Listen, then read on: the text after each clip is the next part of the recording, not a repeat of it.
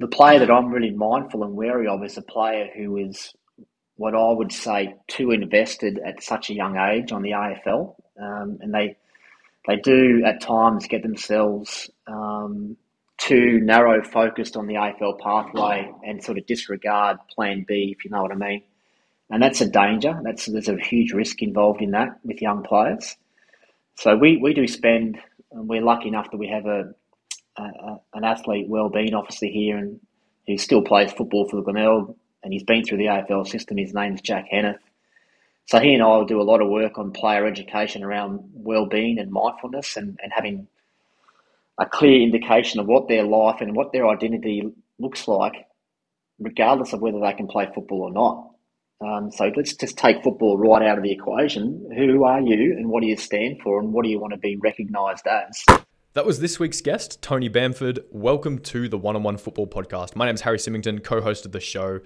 Now, um, we've just finished recording our discussion with Tony. Um, Tony is uh, one of our most popular coaches here on the, the platform, One on One Football, um, but he's also the South Australian um, talent coordinator. So he, he coaches the under 18s and he, and he works with, through that whole pathway. Um, he's worked with a lot of um, very talented players that have gone on to, to play, play in the AFL notably Jason Horne recently, um, Lukosius and uh, and Izak Rankine from the Suns, um, and we discuss um, uh, Caleb Daniel as well. So he's um he's he's had uh, a lot of experience in the talent pathway and, and seen a lot of players go through that system. Now, today's episode is an absolute ripper uh, for anyone who wants to get drafted, um, or if you work with um, uh, aspiring draftees as a coach, or if you're a parent who um, who's supporting a, an aspiring draftee as well. This is an, um, a, a must-listen episode. Um, Tony's got a great perspective. He's a very humble man. Um, he's, he's actually won three premierships at at the Port Adelaide Football Club in the SANFL, but uh, he hardly uh, he hardly talks about it. So we had to really dig that one out of him. Um, but he's he's got a fantastic mentality on on development. Um, again, similar to Dale Tapping, um, understands that uh, as a as a talent coach, not only are you preparing them for an AFL career, but also um, you're preparing these these young players for for life as well. And um, and and the emphasis that he puts on those traits is uh, is fantastic. Um, one particular um, part of the chat that I really enjoyed was um, when he was talking about uh, what's what's the most effective way to, to get the most out of your team, especially in a system where you've only got maybe ten weeks to deal with the state team, um, and you've got to teach them structures and whatnot. And, and, and he sort of brought it back and said, okay, teaching structures are not going to be as effective as teaching really good clean ball skills to each and every player. And if you add those clean ball skills up from every player, then you get um, a really uh, a, really well-oiled machine. Now, the reason why I like that so much is that you can prepare for per- like the best case scenario, and that's your team structure and that's your ball movement. But then the reality of football is that it's really chaotic. So um, his perspective, and I, th- I, think he said prepare for chaos. So he prepares all of his players to be able to deal with the chaos of the football field, as opposed to um, preparing them for certain different scenarios and um, pretending that we can predict them because we obviously can't. Um, so I love that that theme of prepare for chaos. Um, so without further ado, guys, I'll, I'll jump off the mic. Uh, this is episode number 20 with Tony Bamford. You're listening to the One on One Football Podcast, the number one podcast for Aussie Rules training, coaching, and development tips. Welcome, Tony, and uh, yeah, thanks for coming on the show, mate. My pleasure. Thanks for having us, guys. Now, mate, just quickly before we launch into the, the real questions, where did the nickname Bangers come from? Oh, this is a long story. I'm going to We're ready for short, it. We're ready I'm for it. shorten it for you. I'll give it the, um, when I was 15, I was playing for uh, a club called Kedron in Brisbane. Yep. And our arch rival was Wilston Grange. Yep. Grange, you yep. might be familiar yeah, with those two clubs. Yep. yep the next year level under 17s, we couldn't field a team at Kedron. We didn't have enough players. So we went and played football with Wilston Grange for that year, which was a big big call because we hated them before we played with them. Yep. And the new coach there in under 17s, um, he was the father of another player that I, I knew growing up playing a lot of football against him, Josh. Um, his father was a coach, and because we had some new players in the team, he it took a while for him to get to, to know all of our names. And uh, one, I can't remember whether it was a training session or a game. He's going around the players one by one, and he gets to me, and he's I could, he's doing trying to remember what my name was, and he just he was on top. He's going, "Don't tell me, don't tell me," and then he goes, "Oh bugger it, you're bangers," and uh, that's that's how it started from there. Back in I would have been fifteen, no, sixteen, and yeah, forty-seven now, and I've still got it, unfortunately. No, that's a sign of a, that's a sign of a good nickname when it uh, when it sticks. Yeah. yeah, it stuck early, and uh, when I came down here to Port Adelaide to play footy, first thing you know they ask you is, "What you got a nickname?" Yeah, and um, and I sort of pretended that I didn't have a nickname, but Fabian Francis, who I knew from Brisbane back yeah, in the day, busy. he was at Port and he knew me. And he quickly told everyone that my nickname was Bangers. So yeah, Bit of a stitch yeah, up there. small world, footy clubs. Small yeah. world. Yeah. Now, now, mate, we've got um, we've got plenty of listeners all around the country. We've got a couple in international as well. But for maybe the interstate um, listeners, uh, who is Tony Bamford, and uh, what's your role in footy? Okay, so I'm employed by the SANFL as the um, state under 18 male academy coach um, and program manager. So I've been in this job for five years and I, I love it. It's um, almost a perfect job, to be honest with you.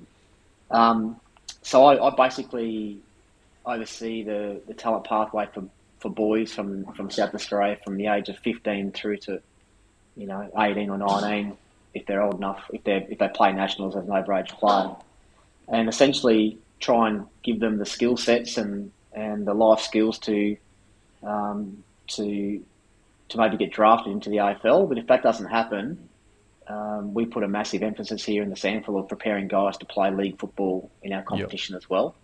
Uh, we, we, are strong about how viable and how strong our SANFL men's and women's competitions are here in, in South Australia. And it's a great it's a great achievement for our players if they don't go into AFL and to go back to their SANFL clubs and you know become you know 10 year players 100 200 game players future captains etc and um, I, I, think that's why, one of the reasons why I love this job so much yeah, spot on. I think we've covered on the show before too. Um, you know, kids out there playing to get drafted or playing for the love of the game, and obviously there's that disappointment when they when they don't get drafted. But you know, where do they sort of go after that? I know myself working in a, in the in the same industry in the same sort of department as you, it's it's that keeping you know keeping that sort of homegrown talent in your state and trying to make state football better. And obviously a, a great competition over there, mate. Um, I've watched a bit of their SANFL and, and seen some you know terrific players come through, and arguably it's probably the you know the best competition um, you know outside of the AFL. So. Um, obviously, you came through that um, competition, mate. So let's rewind the clock a, a little bit in your playing career and um, you're premiership player, triple premiership player with, with Port Adelaide and the SANFL. And A, what type of player were you? And, and B, um, well, sorry, what type of player were you? And B, um, how close did you sort of come to that AFL dream? Um, I always had the had a dream to play AFL, despite the fact that I grew up in Brisbane. But I played um, Aussie rules football in Brisbane from the age of you know six years of age. So um, I was lucky enough to get a chance to come down and, and play footy in the SANFL for Port Adelaide Magpies before the Port Port Power joined the AFL. Um, and initially, I thought I came down for like a um, a four week trial in the middle of the year. Left Kedron, Kedron Grange, the footy club that we played for at the time, and Wayne Johnston was my coach um, at Kedron. The Dominator. And, uh, the Dominator, yeah, and um, and he uh, we played in the grand final actually. Um, if I go back a couple of years, we played in the grand final against Morningside, and it was um, it's still one of the worst memories of my life because we lost by um, one point in that grand final, and, and Morningside had been such a really strong, successful club for a, for a long, long time. Uh, Marty King, their, their their coach at the time, and you know we used to be really jealous of the strength and the and the success that Morningside had, along with Southport, and we were just we came from nowhere the years before to get into the grand final, and, and that really hurt. Still hurts me now when I think about it. Um, but yeah, then um, I got a chance to, to come to Port Adelaide. Wayne Johnston put in a good word for, for me down here at, at SANFL, and so did Mark, Martin Leslie, who was just finishing his time at yep. Brisbane. Number one draft pick, I think Martin was at the Bears. Yeah, Martin. Yeah. yeah, and from Port Adelaide, and he obviously had some connections with Port Adelaide at the time. And I just finished a pre-season with um, with the with Brisbane um, trying to get on their supplementary list back as a 19 year old or 20 year old. Um, and that I got, I got a chance to play a couple of like preseason games for the Lions and But Sorry, so what, of- what what year was that? So this would have been ninety five and Yep. yeah, ninety five and again ninety six, I think. Yeah, Was so Aka, Aka running round? So Yeah, that's yeah, similar. So yeah, we had we had Aka, um, you know, last episode. So Oh, did you? of uh, Am I yeah, following bit- Acker? Sorry, yeah, mate. So there you go, mate. In elite company. Well, you know, two great Queenslanders, mate, and and myself and Harry, he's a Queenslander, so I've got a bit of a. Uh, Bit of a theme going. don't few know, origins mate, on I, it, I could have put a bit of colour through.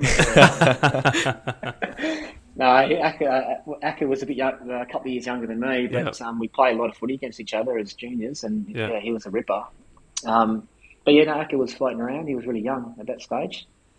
Um, and anyway, so yeah, Port Adelaide rang up and said, you know, we're, we'd like uh, you to come down and do a month trial with us before the June 30 deadline, and, and I jumped at the opportunity to, to head down and. I knew I knew a fair bit about Port Adelaide I only through that magazine Inside Footy. Remember that? Inside yeah, yeah, magazine? inside footy. Yeah. Oh man, that was Great the mag. highlight of my highlight of I used to week. buy it on the uh, plane on the interstate trips. You know, sort of just get the, it's like a uh, Yeah. footy newspaper. It was un- Yeah. unbelievable. So I, I used to read the back of that, and there's always a page in the SANFL, and, and for years on years, how good Port Adelaide Magpies were. So Mm. when they rang and said, "Do you want to come down and try?" I, I jumped at the opportunity, and so I came down, did four weeks in the reserves, and, and played under uh, Greg Phillips, who was a is a um, Aaron's Aaron Phillips. That's Aaron's dad. Yeah. Yeah, yeah. Kutch, his nickname's Kutchi, and he was wonderful as a coach. And um, I loved it. I loved the club. I loved the environment. Um, the play, the leaders that had been around the club for a while and had a fair bit of success. I think they were, they'd won four of the five premierships the year before I got there, or something like that. So I was very, very, very lucky to land in a great club. Um, when my four weeks came up, I, I had a conversation with the club. I was due to fly back to Brisbane, and they said, "Look, we really want you to come back and play the year out and, and, and you know, try and get onto an AFL list from here. So I literally jumped on the plane, went back to Brisbane, and within three days I was back down in Adelaide and living there for what was supposed to be another year and a half, um, Wow. which has now turned into 26 years. so I'm a South Australian now. Um, I go back to Brisbane sort of maybe once a year to see my family and, and whatnot, but I always look forward to getting back here in Adelaide. Yeah, for sure, and and, and that's um that's great to hear you say that you're you're South Australian because you've got a rich history in um in SA football now, and you've uh, very modestly breezed over the, the triple premierships. Um, but Pump him up, Harry. Pump him yeah, up. we, someone's got to. Um, Well, like I said, like I said, Harry and Rainsy, I was very lucky. I, I fell into a great club at a good time, um, and yeah, I, I got carried through the first premiership. I have to admit, I played in '96. We, we played Centrals, and I think I spent more time on the bench than I did on the field. Um, that was in '96, so I'd only played. I think the grand final was my seventh game, to be honest with you. So I'd Wow. gone from playing in front of you know 100 people in, at a, in a QAFL at a QAFL game to playing in front of 45,000 people. Yeah, at it's footy pretty big park. over there, isn't it? SANFL Grand Final it just blew my mind. And it's Marlon Pickett mum and dad came down for it. My sister came down for it, and some aunties and uncles who live in regional New South Wales drove over for it. So yeah, great day, great experience. That was '96, and then the next year I didn't. I did my knee, so I, uh, I was lucky enough to play in the state game for South Australia and did my knee in the first five minutes and missed the whole year of footy. Um, and yeah, came back and played in the premierships in '98 and '99. '98 was against Sturt, um, and '99 was against Nord. Both really close games. I mean, uh, from memory, um, the, the score changed maybe three or four times in the last quarter of both those games, but we were lucky enough to win both those grand finals. So, yeah, as I said, lucky I landed at Port Adelaide at the right time. Yeah, that's a that's actually a really good segue to the, the next question, which was what was the what was the culture like at, at the Port Magpies at that time? And um, obviously, you came through as a Port player and then transitioned into a into a Port coach. So, do you think having a, a an understanding of the culture helped with that transition? Oh, no doubt it did. And, and Port Port had a bit of a, well, back then had a bit of a um, tendency to employ former players as coaches, whether that was right or wrong. So I guess I was quite lucky in that regard that they wanted me to be their lead coach after coaching the under 18s for three years. Um, but yeah, the culture, well, I'll give you an example. So I walk into the change rooms at under Alberton Oval um, on a on a Tuesday night before a main training session. I didn't know anyone apart from Bob Clayton, who was a football manager. Uh, I knew Fabian Francis, obviously, as I said before. And um, I'm sitting in, I'm standing in the corner of this training, of the training um, rooms, and waiting to be shown where to go to get all my gear and whatnot. And Bob was engaged in the conversation with someone else. I was just standing alongside Bob, obviously looking pretty nervous and anxious. And I saw this guy uh, from across the room make eye contact with me, and he was in his playing gear. I knew he was a player, but I didn't know at the time. It ended up being the captain, Tim Ginever. And so Tim comes over and, and rescue, rescues me pretty much and says, G'day, I'm Tim. You must be the Queenslander. Um, so he, from that point forward, he, he took me under his wing and took me over and showed me where to get shorts and training top and socks and where to put my bag and where to get changed and introduced me to some players and, and the staff. And to be honest, at, at that That's moment unreal. there, I, I knew that I was in the right club. I just felt, I felt um, important, even though I wasn't. and and I thought, wow, this is amazing. And and the other thing that caught my eye that night was just the standard of training. Like it was a massive jump up for me to go from QAFL uh, training to SANFL League training with the best team in the competition, and and I love that. I love that whole um, the harder you work, the more rewards type culture that Port Adelaide had back then, and we trained really, really hard.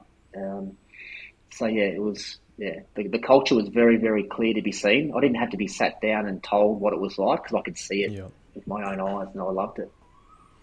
That's usually the best um, sign of culture too. You walk into some organisations, they got a million words written up on the wall, and you just wonder sometimes whether they um, obviously you got to have them, Yeah. um, but you just wonder sometimes if they're actually living it, and those actions sort of speak louder than Yeah. than uh, than anything, don't they? I suppose so. Um, Yeah, yeah, that, that's so, that's so true. We, we have we talk about that in our state program, even though we have we only have our guys for ten weeks, really. Mm. Um, and, and initially, in the first few weeks of your state program, you'll you'll do some activity to you know where the players will come up with some values that they want to be lived by. But I don't get them printed up. We just talk about them and then come up with some real life examples about you know what what does that look like in our environment, and you know who's responsible for it, and and then you just really sit back and hope that the leaders take control. Really, um, some years it's a big success, and some years it's probably a big Yeah. hit and miss. Yeah, Yeah, exactly. Uh, it's good, some good um, themes there, and also too, it's just some of our younger footballers aspiring to. They don't quite get there, get drafted, or they actually are still going to tr- try and live that dream. And a lot of people, uh, kids, have gone down from Queensland to or New Yeah. South Wales, uh, developing states, NT, gone to South Australia, and and uh, who knows, they might end up there for the next twenty odd years. And I think that's the best thing about footy. Um, and as Oh, you said, you go to a yeah. great club and the standards are there, and um, I think that's um, yeah a really good message for, for some of our listeners. Um, and to, and onto your sort of coaching, mate. Um, you've coached players of all ages, you know, throughout your career. Um, you know, but really seem to have found your niche in this sort of talent space, which is sort of what I fell in love with too when I, I first started coaching. Um, what's the most rewarding rewarding part of you know working um, in the in the youth talent programs? Oh, um, it's probably the great thing about what we do, Rainsy, and, and other talent pathway coaches across Australia is we're, we're lucky. We get to work with, with the, the best players in the competition. So, um, you know, I just love the mindset that elite players have, and I and I, I love working with highly motivated young men, not just footballers, but you know, young men as well. And that that in turn motivates me to be a better coach and to be better at my job. Um, so that's what I love the most. I mean, I, I did enjoy my time coaching uh, league footy at the Magpies, and I, I learned so much about myself as a coach during that period. Um, but yeah, I, I get far greater reward from from just watching the development of these boys across. You know, for some of them, three years if they're in their program as a top age 16, then a, a bottom age 17 in the 18s, and then again top age. You, you get to see them grow, not as just footballers, but young men, and and you, in the end, you form really strong relationships with those guys, and um, you know, it- it's that those relationships that last further on past their draft year, whether they go into the AFL or whether they go back and play SANFL football, are really, really important to me. I, just had a phone call actually this morning from a guy who uh, missed the draft last year and uh, just rang up out of the blue, asking a few questions about. He's got a couple of options about what he wants, what he can do now, football wise, and, and also career wise. And it was I was really um, flattered that he rang me and, and asked for some advice and some guidance while making those decisions. So, yeah, that's the best part about uh, working with that age group and, and highly motivated people. Couldn't agree more, Harry. It's a, it's a bit like our relationship. So Harry came through the, the Suns Academy and, and obviously then played some allies football in the under 18, so people would have coached against him and now he's uh, now he's working in my organisation, which is um, you know it's sort of those relationships are just incredible. Yeah. It's more than football, isn't it? I think that's the best thing about sort of that coaching that, those age groups. Yeah, that's right. You see, I mean, we have to understand that they're not just footballers; they've got a lot going on in their life mm. uh, during those those years. Um, what physically and emotionally they're developing and changing very very quickly. So to see that and, and play a small part in, I guess, you know, the end product is really re- rewarding. Whether that's if they do go and play AFL or if they uh, maybe play SANFL for a number of years and become captains of their clubs and premiership players or Magarey medalists, and yeah, it's all it's all very very enjoyable to sit back and watch.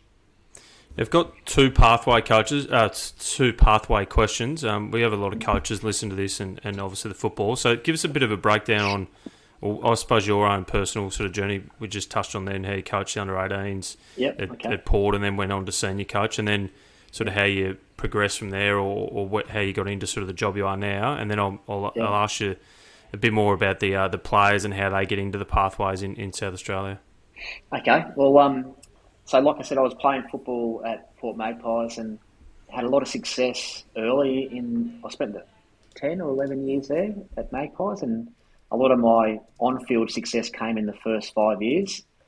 Um, in the last sort of three to four years of my playing career, I, I, I missed more football than I played through injury and had some um, some ha- ongoing hamstring issues and lower back problems, and I, I, tore a pec doing a gym session one day. Just silly stuff that were really frustrating.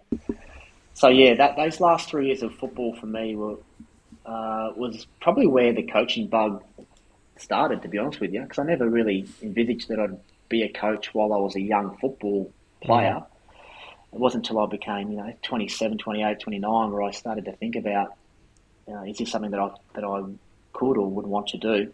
And it all came off the back of um, my coach at the time, Steve Williams. Um, is it, is it Choco's brother? Choco's brother, yeah. yeah. Choco's brother, yeah. yeah. Choco's brother, he coached me in all three of my premierships at, at, at, the Magpies. He took over from John Cahill when John went to the yeah. AFL. Um, he invited me into the coach's box one day when I was injured because I think he could sense my frustration. I hated I was a bad... I was a bad injured player. You know what they're like, Ramsey and Harry. You know, those Absolutely. players who just get grumpy and mope around.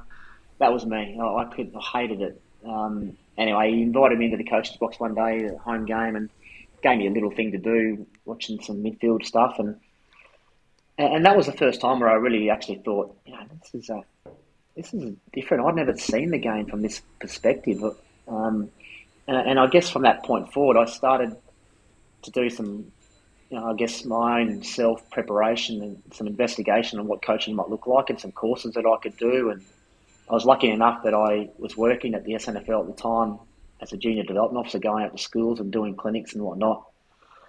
Um, so I was always involved in footy, and that's where the yeah that's where the coaching passion sort of started. When I finished playing football, um, I was 31, and the club um, offered me the job as the talent manager in their zone. So down here in the SANFL level, every club's got a country metro zone. Um, and the talent manager or development manager they were called back then, their responsibility was to yeah look after the zone, the junior clubs, the schools, and also develop a pathway from in their zone for talented players to get through into their junior programs and ultimately play league football. And um, so I took on that job and, and learned a lot about um, building relationships with key people and and um, I mean, the coaching thing sort of come a bit naturally. It was more my growth had to come in the communication, um, I guess, styles. Whether I was talking to a junior president or a parent of a thirteen-year-old or mm-hmm. a thirteen-year-old themselves, or whether I was trying to get a new sponsor for the junior program. So that I learned a lot about the industry in those few years. While I was doing that, I was also um, in my first year. I, was an assistant coach to the under 17s. Um, the under 17 coach back then was a was a wonderful man called Malcolm Maiden. who had been around juniors at Port Adelaide for a number of years, and he would have been late sixties. Great coach, kept football really, really simple, and I learned a lot being his assistant coach in that first year. After that, Malcolm went up to coach the 19s, and I took over um, what was then turned into the under under 18 competition and coached them for three years uh, at Port Adelaide. Um, we played in two grand finals, but unfortunately, got we got nutted in both of those. Um, Sturt got us once, and then Glenelg got us as well. Uh, and then, um, yeah, then I got tapped on the shoulder by the, the board and the football director at the Magpies, saying, you know, we're, we're in the hunt for a new league coach. I would like you to uh, go through the process and interview for it. And I really had, it caught me by surprise. I wasn't, didn't think that I would be considered for that role, having only coached for, you know, three and a half years prior. Um, but I went through the process thinking, well, it'd be a good experience to, to do anyway, and, and I did it. Uh, put a presentation forward, and they offered me the job. Um, so yeah, I was coaching league football, and I was, I was the hardest thing for me to get my head around was I was going to be coaching players that I played with, mm. and um, which is not always easy. And uh, so yeah, we coached them for three years, and as I said before, I learned a lot about um, the art of coaching and, and managing relationships and the highs and lows, particularly at, at such a you know um, high pressured environment, league football at Port Magpies, um, a club with so much success and history and tradition. Um, after that, I finished my time at the Magpies, and then um, the club wanted me to stay and go back and, and be their talent manager again and work the zone and coach the under 18s. Um, at that stage, I'll, I did not think I was going to develop myself much, going back to that job that I'd done before. Um, and in the meantime, I'd had an approach from uh, South Adelaide Football Club here in the SANFL to uh, to go down and, and and do a bit of work on their zone, which for whatever whatever reason their zone hadn't never really delivered on its full potential in terms of player retention and recruiting, and then ultimately performance. And I saw that as a really exciting challenge for me professionally um, to get out of Port Adelaide because I needed to. I'd always been a Port Adelaide person, um, and I remember sitting down and talking to a, a, mentor of mine at the time, and and he said, "Well, what do you want to do, Bangers? Do you want to remain comfortable and keep doing what you know you can already do, or do you want to, you know, test yourself out and and, go and see if you can have an impact somewhere else. Mm. And ultimately, I decided to go down to South Adelaide, and um, I loved my time down there at South Adelaide. Like all footy clubs, and you guys will be familiar with this. There's always great people at clubs and volunteers and people who are devoted to the club for whatever reason. You, you'll find a number of them at every single footy club at all levels across Australia. And South Adelaide was no different. And I fell in love with the place very early because of the people that I met and, and built relationships with down there and coached them for five years. Was able to rejig the zone a little bit in the way that um, South Adelaide set up their junior pathways and got the the clubs um, more engaged in what we were offering at SANFL level and um, yeah, the uh, I think I think the zone now runs quite well and, and have had some really good success in, in their junior programs in the last couple of years with their under 18s have played in uh, a couple of grand finals. They're under 16s, won a grand final last year. So yeah, they're starting to get some um, quality players out of their zone, um, which you know I'm quite proud of. That that's that's achieved. That that ultimate goal of the zone player getting through their pathway is now evident. Mm. And then um, this position came up here at, at the SANFL. So the AFL decided they wanted a full time coach here in the SANFL to manage the talent pathway into the AFL. And um, Brenton Phillips at the time who was the coach, and he's now the head of talent for male and female over here. Um, he couldn't do the, the head job, the, the head coaching job, as well as be the, the, the talent pathway manager. So uh, they advertised the job, and I applied for it. And yeah, I was lucky enough to, to be offered that position back in um, the middle of 2017, and been here ever since. Yeah, awesome, amazing. Quite a quite a journey, and obviously having a, a, a real big um, impact with um, with plenty of young footballers out there. I just want to um, touch on something you, you spoke about before when you said that um, your coaching sort of started when you were um, when you got injured and you got really frustrated at the injury. I think that sort of mindset when you do get injured is really common. I, I know I've experienced as well, and there's probably a lot of listeners out there that have either been through something similar or or are going to in the future. Um, do you think that that's a, a an issue that they sort of attach their identity to playing football? So like, um, you know, I, I'm Tony, I'm a footballer, and then all of a sudden, when you're playing great footy, life's as good as anything. When you're not, it's the opposite.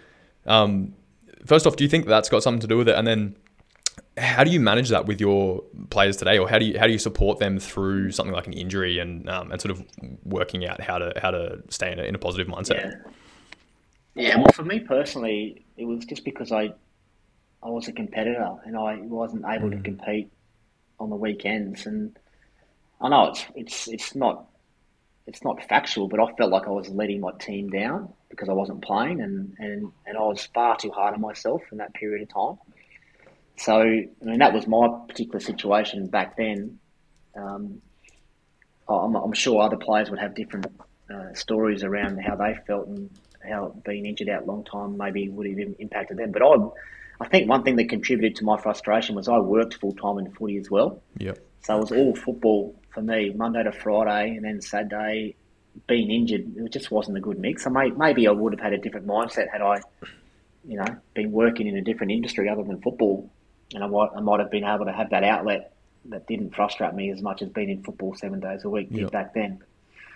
The, the, the, point you make about how players deal with long term injury um, is, is really relevant, and it, it, does change with the mindset of the individual. I've found mm. in my time, every every player has a different story and a different background and a, you know different motivating factors. Um, the player that I'm really mindful and wary of is a player who is what I would say too invested at such a young age on the AFL, mm. um, and they they do at times get themselves um, too narrow focused on the AFL pathway and sort of disregard Plan B, if you know what I mean. And that's a danger. That's there's a huge risk involved in that with young players. So we, we do spend. and We're lucky enough that we have a uh, an athlete well-being officer here, and he still plays football for the Glenelg, and he's been through the AFL system. His name's Jack Henneth. So he and I will do a lot of work on player education around well-being and mindfulness, and, and having a clear indication of what their life and what their identity looks like, regardless of whether they can play football or not.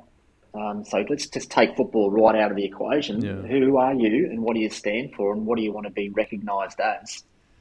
I think if players can identify that and come up with almost like a mental image of who they want to be when they're 20 that has nothing to do with football, yeah. I think that's a really good starting point um, to manage that transition either into the AFL or maybe through the draft and then they miss a chance and then they've they sort of know where they're going to head and they've sort of started to plan that journey already. Yeah. Um, you can only hope that that happens. Oh, I, I know for a fact that some players just think they're going to get drafted.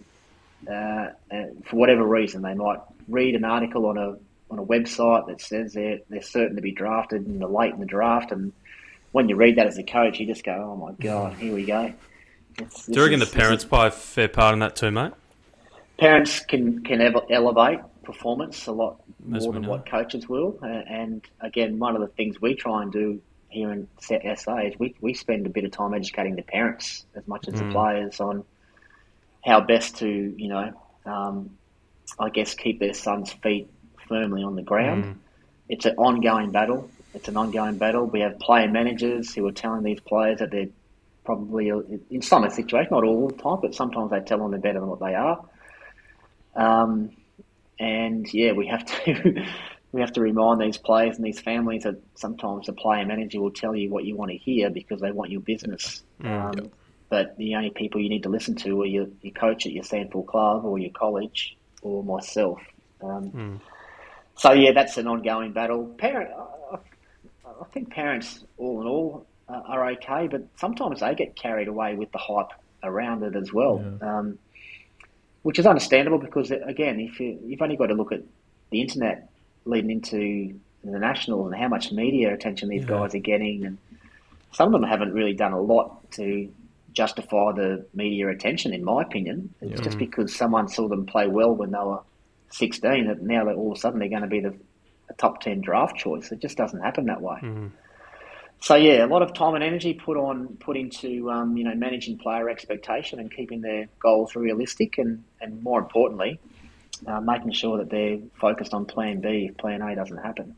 Yeah, uh, we've spoken about Plan B on this podcast before, and I think if you are a footballer out there and maybe you are an absolute shoe in and you're going to go number one, like, and you're going to have a long AFL career, you've still got to do that, like exercise that you spoke about. You know, what do I want my identity to be in the future? Because football's a it's a young person's game. You've still got another you know 40, 50 years of your life more after that. So. I think that's really um that's really important, and there's um, hopefully a lot of listeners out there that, that can take a lot away from that. That's um that's gold.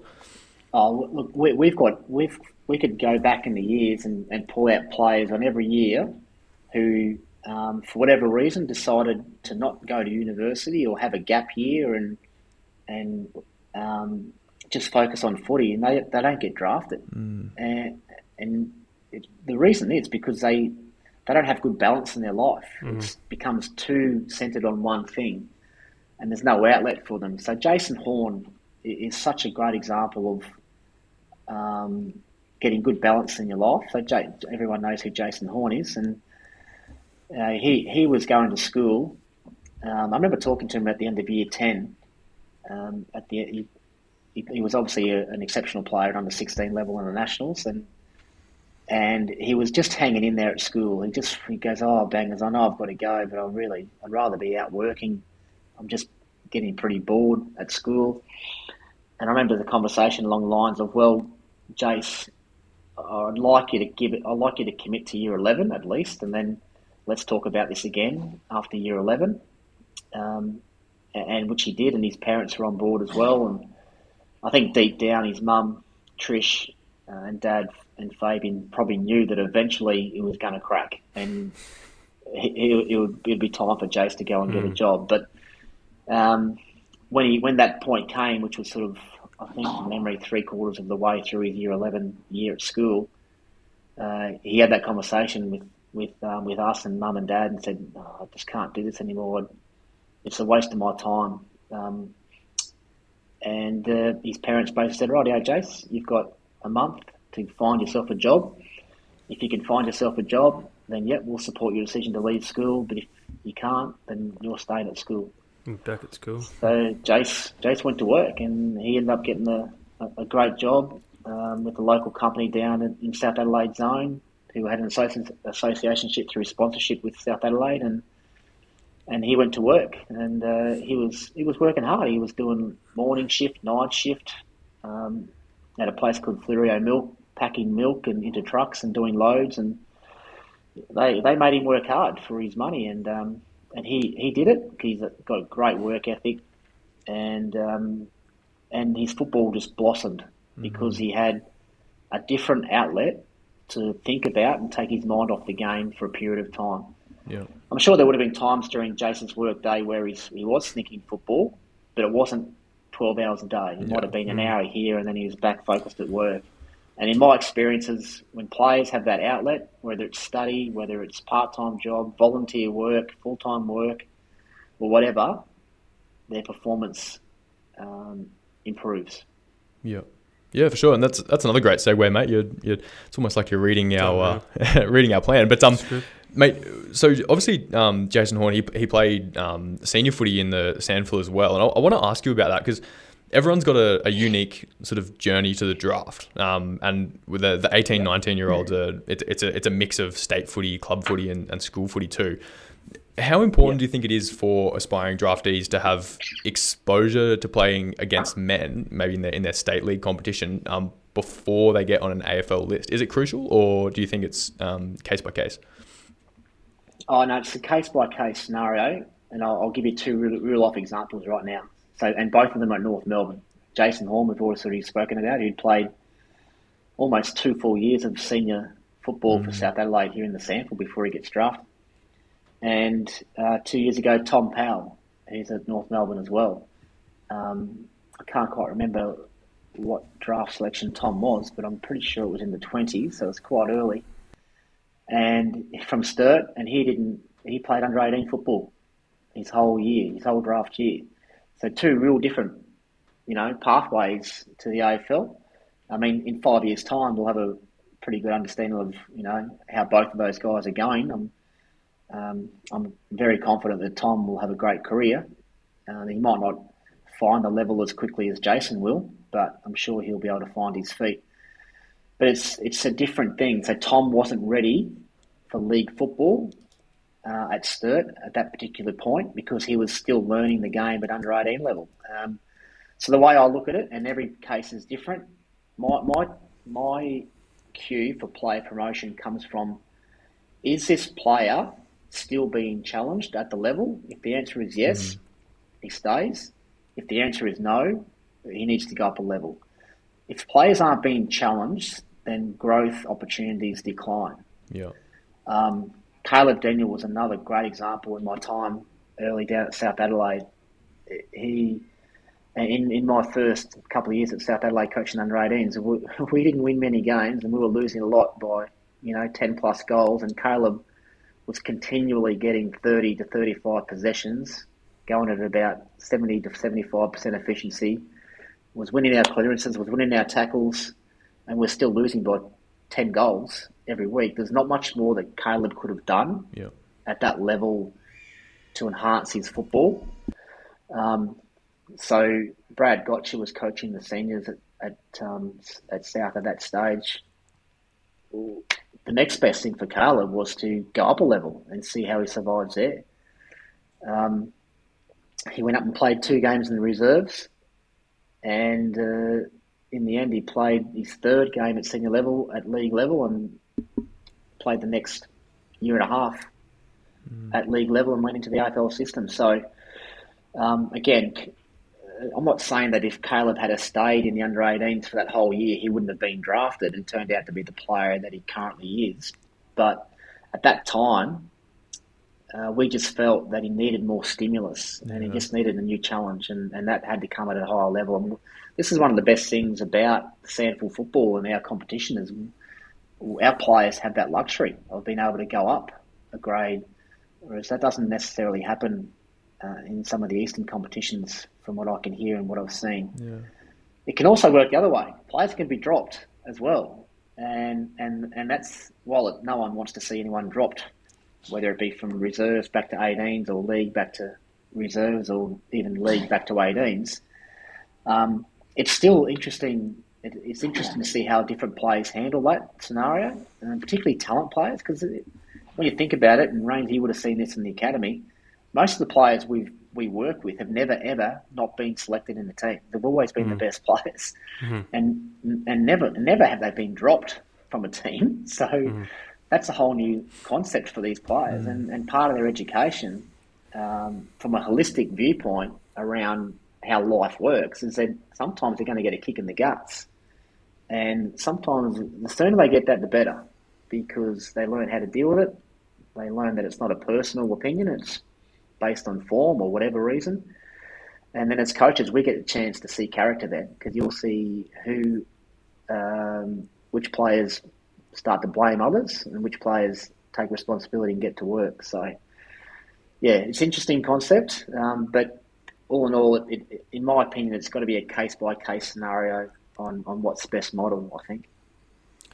Yeah, some good themes, and a bit. Of, I think it's a there's that model around the different zones of, of sort of you know, your comfort zone where they're completely comfortable, and you said they're just not developing. Then the the learning zone, which is where you sort of want to constantly be, and then there's obviously the panic zone. And I think back to sort of um, it sounds like the you know, and, and you read about it and, and see it in, in, in Adelaide or, or the SANFL is you've got the 18s um, reserves and seniors, where what Harry yeah. came through in the system up here in, in Queensland is that you've sort of got it's a huge jump. So you go QAFL football, obviously there's yeah. some talent football in there too, which is disjointed, and then and then you jump all the way to a Southport who are playing VFL, which is a huge step up. Mm. So there's yeah. you know, obviously a lot of the kids would have, um, you know, sort of learnt in and out, which is what happens at AFL level. You come, I know my first year at Richmond, I just had to earn my stripes at Coburg, um, started in the Coburg twos and then built my way up to Coburg ones, and then before I knew it, was I was playing AFL yeah. football. So just that, I, I, suppose that progression and, and how it sort of works in the in the footy world, which is which is really good. Um,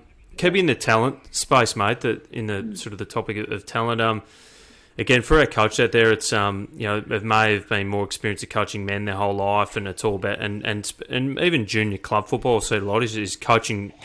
They don't probably mean to, but coaching to win. Um, when you're in that Yeah. sort of space that we've worked in a fair bit, a lot, a, a, a lot in, it's it's not it's not just about you know, so you, you want to teach players to win, but it's more probably about development where you, you throw them in different spots of where they could be drafted or where they could be seen.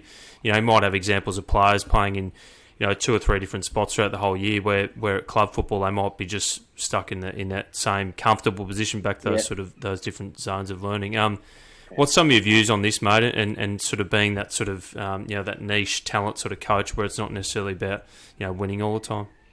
Yeah, that, that's an it's a year by year debate. This one, um, what comes first, development or winning?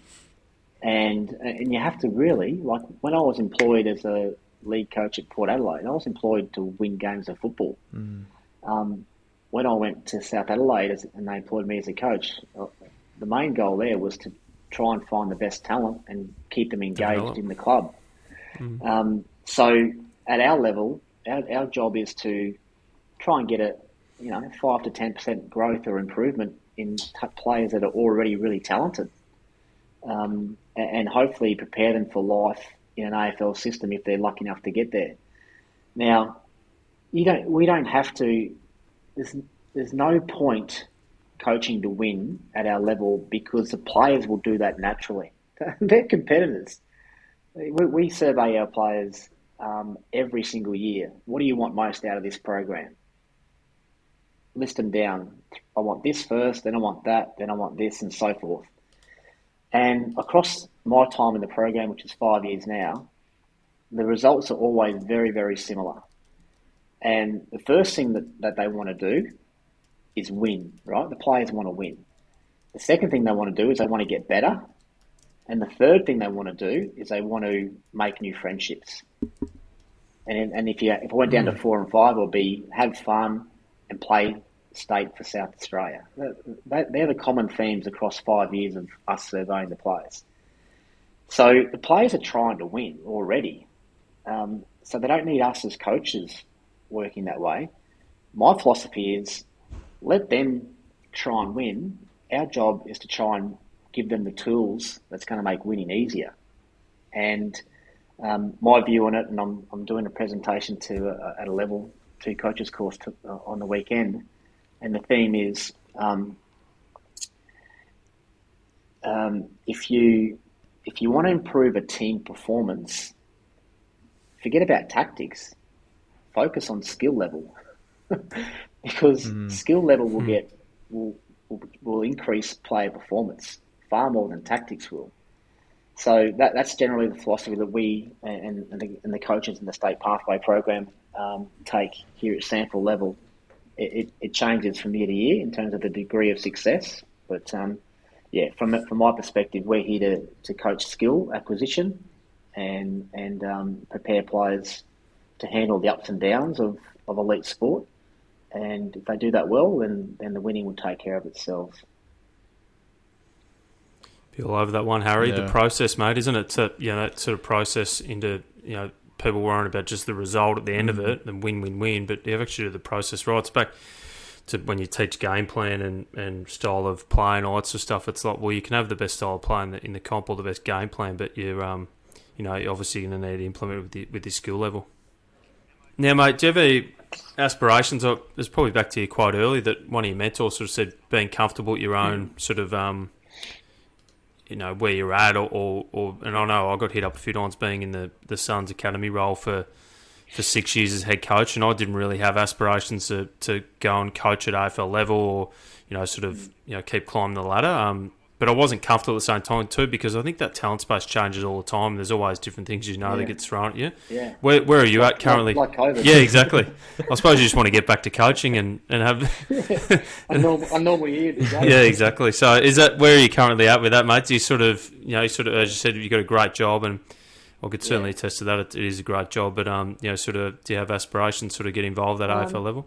Oh, look, I- I'd never say, I- I'd never turn down a conversation. And, um, you know, I was very fortunate late last year. I had an AFL club reach out and have a chat and speak to me ar- around uh, entering their system coaching uh, a development team in the AFL.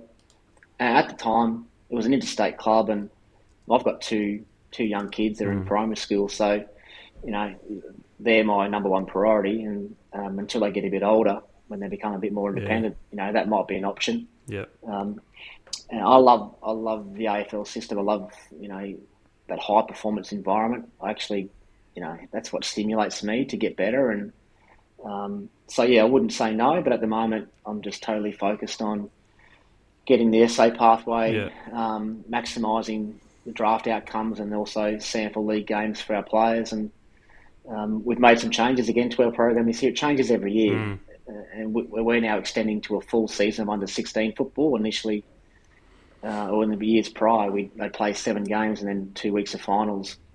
But we're going to extend that right to a whole year now. So we've had to change what we, you know, our platform programs lead into our state. So it's a it's a revolving wheel. We we analyse and review every year about what we do and are we getting the outcomes that we design or we set up to get. Um, and initially, something will change. There's no doubt about that. And as we've seen over the last, you know, two and a half years with COVID, it's, it's a changing beast. You have to be adaptable on the on the run.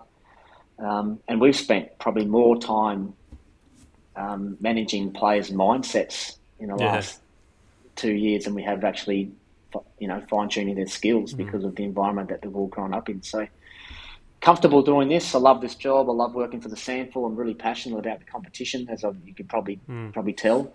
Um, and uh, yeah, there's some great talent here that I, you know, I, I want to see perform at a high level. So I'll be here for a few years yet, provided they, they want to have yeah, me. No, I'm sure I'm they do. Sure they will, mate. Sure they will. Um, now, mate, uh, with that with that talent pathway. So, um, I think I know your answer to this, but every every player is is going to come through with with a different base skill set um, or levels of talent that they're you know born with, let's say. But then there's other things that come into the equation like work ethic, professionalism, or maybe adaptability if you're going through a global pandemic.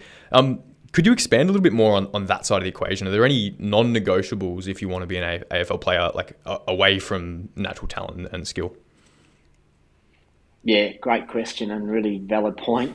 Um, again, I guess if you ask 10 coaches that same question, you might get slightly different hmm. answers mm. um, based on the, the coach's you know, philosophy or belief sets or maybe their own personal experience. But I'm, I'm yet to find an elite player who isn't competitive was about so. Yep. If, yeah. if if if you don't like competing, you can you can f- almost forget about it. Mm. Um, that doesn't matter how fast you can run or how far you can kick the ball or how good you look. The game, the game, our game and the way it's played at all levels requires competitors. Um, I coached my daughters under 11s last year, and even that game requires competitors yeah. because believe me, there is a lot of contested ball to be won. Sure. it would be. So um, the non-negotiable for me is competitiveness, and if, if if I see players who are highly talented but just don't work hard enough to compete when the when the game's on the line, um, you know, it's, it's I, just think that oh no, that's such a shame because I don't know whether we can teach that. Yeah. I think that's something that's that's learnt from a young age inside the, their family environment, which they they grow up in. Um, the classic one is the young kid with the older brothers. He, he's the one. He's the one that's he, you know he's going to be competitive because he had to fight to oh, keep yeah. Yeah. fight to get a, a, a, feed or a sausage at the party because his older brothers are always beating the shit out of him. um, I mean, Joel Selwood, look yeah, at that. Look how that's turned out. So. I get quite excited when I see a talented player and I hear that he's got two older brothers. I go, mm. yes, this, this is good. So that that'd be one, Harry. If they're not prepared to compete, I, I can't see any. Well, I think their chances of success at the highest level uh, um, reduce significantly. Yeah. So that's what I would say. A great answer. Yeah, it's a, it's and more want to be probably yeah that it's probably intertwined that competitiveness and just that grit, resilience, where you ups and downs as as we, as we sort of spoke about before. Um, mate, we spoke about um, Horny before, and and uh, and obviously time with him, and uh, the year that I I watched your team pretty closely. The Nationals was um, was when Rankine Lukosius was running around. Obviously, then had a bit to do with those boys um, up on the Gold Coast. Um, yeah. Obviously, it was a superb team um, back then, and, and, a fair bit of talent coming through. Just touching on those sort of maybe those two particular players. Um, where do you think yeah. you know their future's at? Um, and might put a bit of a curveball on that one for our listeners. Where do you think they'll return to SA? I reckon they'll they'll uh, they'll be up up up on the Gold Coast. Well, all depends probably on the success, doesn't it? But um, Well, it's it's interesting couple of years for those boys. It, it, it will be. Um, I, I- there was a, an article in the paper here, was it today or yesterday, on Jack? And uh, he was quoted in saying that, um, you know, he's not going to make his mind up any anytime soon. And, and Yeah. the biggest influence on him making his mind up will be how the, how the Suns Mm. perform this year, which, you know, I think that's a fair comment, Yeah. to be honest. I think that every player has a right to want success. Um, but, I mean, Izak and, and Jack, really different backgrounds and different um, environments they've come from to get to the AFL, but both quality, quality people. Um, and I'm sure they'll make a decision that's, um, I'll put it this way, I know Jack will make a really informed decision what he decides to do. And for Izak, I just want to see Izak playing. Yeah. He's too good not to be playing Exciting, AFL. And uh, I, I, spoke to um, one of the coaches at the Gold Coast last year, Rainsy, and I was trying to drop hints about just playing him in the midfield until he Mm. Get blows up, up. get him up the ground. Yeah, yeah.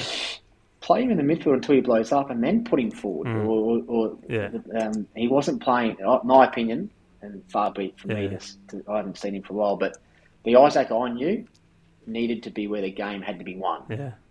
and that, and for me, that's midfield. Yeah. Um, so I'm hoping that he Hopefully, gets up ground a bit. Yeah, even on a wing or you know so. thrown across half Yeah. back at times. Just to, as you said, but at AFL level, it's a challenging, challenging game Oh, yeah. to sort of find your feet. And I think he needs, be, as you said, be around the action. So Yeah, Big. and it looks like Jack's going to play a bit more forward this year as well, from Yeah. what I'm hearing. So that'll be uh, in, in, in that carnival that you mentioned. Yeah, he James, was- he, he he played forward, then he ended up going back yeah, to take care of Ben King Yeah. in that last game um, at at Marvel Stadium. But both those boys came into our national championship team out of league league level football, Mm. And um, both of them, it took both of them uh, a game to find their feet. It's not as easy coming back from league No. level football back to under 18s. It's different, isn't it? Being able to perform. A lot of people think, oh, this guy's been playing league football, so he'll come back and dominate. I can tell you that doesn't happen no, doesn't. it doesn't happen. Will it didn't happen for Will Gould as well. Yeah. Um, it's been a number of players. I mean, even Jace. Yeah, Jace's the only game Jace played last year was our first game against Western Australia, and Mm. And, and Jace will be the first to tell you that it was probably the worst game of football he played all year. yeah, Um, so it's not as easy coming back to national level when they've been playing league football. So it took them a while to get to get going, but um, yeah, both of them um, got their football going in in those last sort of two or three games in Melbourne, and yeah, the rest is history. yeah, Yeah, absolutely. Now, mate, something we talk about a lot here on the show is the balance between um, doing the program that's given to you by the team, whether it's a rep team or, or a club team, and then doing extras away from the team sessions. Um, it- it's a real balancing act because if you don't do extras, you probably won't get ahead of your peers. But if you do too much, you risk an overuse injury.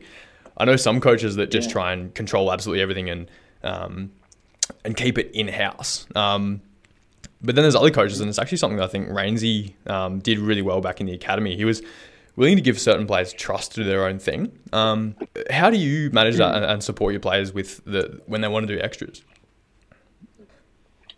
Uh, so the, the interesting thing here is a generation that we're coaching as well.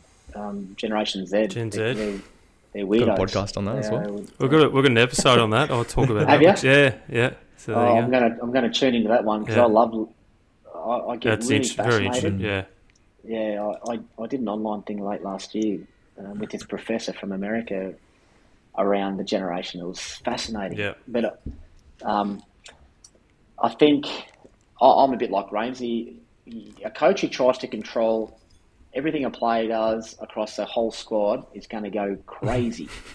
and and Yeah. in the end, he's probably just going to it's probably going to nullify the player's creativity as well. And so, my philosophy would be to um, educate the player on the risks of overload and what overload could look like, and you know the effects of overload long term, um, and then educate them on how to make good decisions on you know what's enough and what's not too much. And mm. probably the more important thing is, and we always say this to our players, just because you're training more doesn't mean you're going to get better. Mm.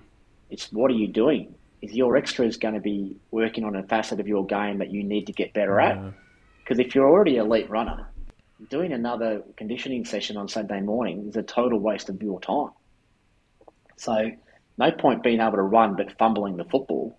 Instead of doing your extra athletic session on Saturday morning, maybe spend that 45 minutes yeah. on some touch work. So, we, t- we tell them to train smart. Hmm. Don't train more, train yeah. smart. Um, and then you just hope that they make the right decisions. We can't. There's so much crossover with the players in our program uh, well, I've just finished a program with 38 players, and I reckon six of those 38 are doing a senior league training program right now across the eight clubs. I would think that about 10 of them, uh, no, probably about 10 of them are training with their colleges as well as their clubs. Uh, and then the rest are doing an under 18 program. And some of those under 18 clubs are training four times a week, mm. some are training twice a week. So you can't have a blanket rule because everyone's got a different program. Some guys um, do extra running training on certain days. Some guys will do an extra gym session. Some guys will do yoga. So, yeah, to have full say and full control over all programs is unrealistic, in my yep. opinion. Yeah. Um, just every time I speak to a player, I, I, ask him, "What have you done the last few days? Tell me what your trainings look like." And you generally get a full fairly good idea of whether they're at risk of overtraining through that conversation yeah. um, with, the, with the player themselves. And there's nothing better than a five minute conversation on the phone to find out how your player's going.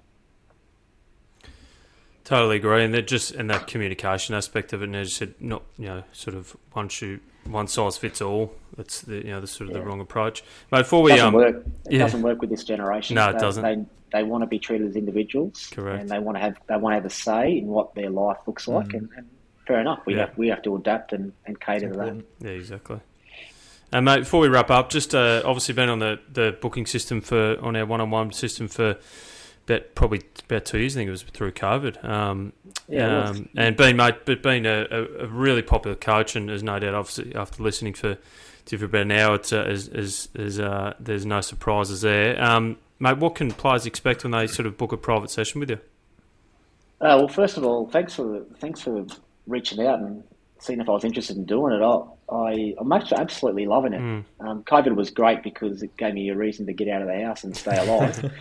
um, but I found it really helpful. I found it as a coach when you're coaching talented players for a period of time, you start to um, not lose your coaching or, or coach acquisition skills, but you're sort of over they they they they get pushed to the side. But I've found doing my sessions with, with the players, and I'm talking as young as nine, as old as twenty, at various different levels. I've mm. now had to remember how to teach skill, mm. and and I've found that quite enjoyable. I think I'm a better coach through that experience. Um, it's one session. One session, I'm teaching a 12 year old girl how to hold the football to kick it well, and I'm the next session I'm teaching a 16 year old um, how to position himself at a stoppage because he already knows how to take the ball cleanly. Mm. So, yeah, I'm loving the variety. Uh, the players are all really, really interesting. Everyone's got their own little story. Yeah. Um, so with me, I, there's there's two things that every single training session that I do, regardless of the age of the player, the sex of the player, or their ability level, we will always work on hand-eye coordination and clean hands. Mm. That's non-negotiable. That's every single session. Really My philosophy is if you fumble the football, um, that put pressure. That puts pressure on you and your team. So I'm big again. I'm really big on selling clean hands. I think we saw the premiers of last year in the in the uh, in the clinches of the battle just didn't fumble. Um, Melbourne were you know terrific, and you know said you got to be able to secure the footy and get it, and I think that's what finals footy is all about, and um, certainly that key aspect of a player's going to be working on that consistently, which is which is really good. Yeah. Mate, um, thanks for your time today. It's just been an absolute pleasure having you on board. Great coach, no obviously one of our most popular coaches on the system platform, um, and it's yeah just been a really insightful chat to uh, obviously that talent space and and coach uh, coach sort of pathway, player pathway, all the above. And it's um yeah, it's been great to have you on, mate. No, thanks very much for the chat. It's been good to catch up and connect. Thanks for having me. Thanks, Bangers. Now, if today's episode wasn't enough for you and you want some more information, some more insights from Tony, you're in luck. Last week, we launched our Footy IQ membership, which is basically a subscription service that uh, gives you access to um, hours of content, whether it's drills library, insights library. Um, we have some fantastic information there, all centered around Aussie rules football. And one awesome feature of that membership is the bonus podcast. So at the end of every recording, we've just finished recording with Tony. Tony actually hung around for another 20 minutes or so, and we recorded the bonus episode. The bonus episode is similar to what we do on the main podcast, but we really try and narrow in on those key takeaways and give the listeners, give the members, the Footy IQ members, some clear, concise takeaways and something that they can implement into their training, coaching, or life immediately. So, if you're interested in the bonus content, um, jump over to our website, oneonfootball.com.au. Um, up the top, you'll see the Footy IQ logo. Click on that, and if you become a member, uh, you'll have access to the bonus podcast, not only from this week, last week with uh, Jason Akermanis, and also every future podcast that we do. Once again, thanks for listening, guys. We really appreciate having your eyes and ears, and we look forward to seeing you again for the next episode. Remember to hit that follow or subscribe button to stay updated every time a new episode gets released. We'll see you in a couple of weeks. Thanks for listening to the One on One Football Podcast. If you got something out of today's episode, we'd love it if you could leave us a review on Spotify, Apple Music, or wherever you get your podcasts. If you want to stay updated on special guests, new episodes, and more, please subscribe to the show on your chosen platform. And finally, if you have any questions for Rainsy or myself, or you want to get a particular guest on the show, please reach out. Our email address is podcast at oneononefootball.com.au. Thanks, guys. We'll see you for the next episode.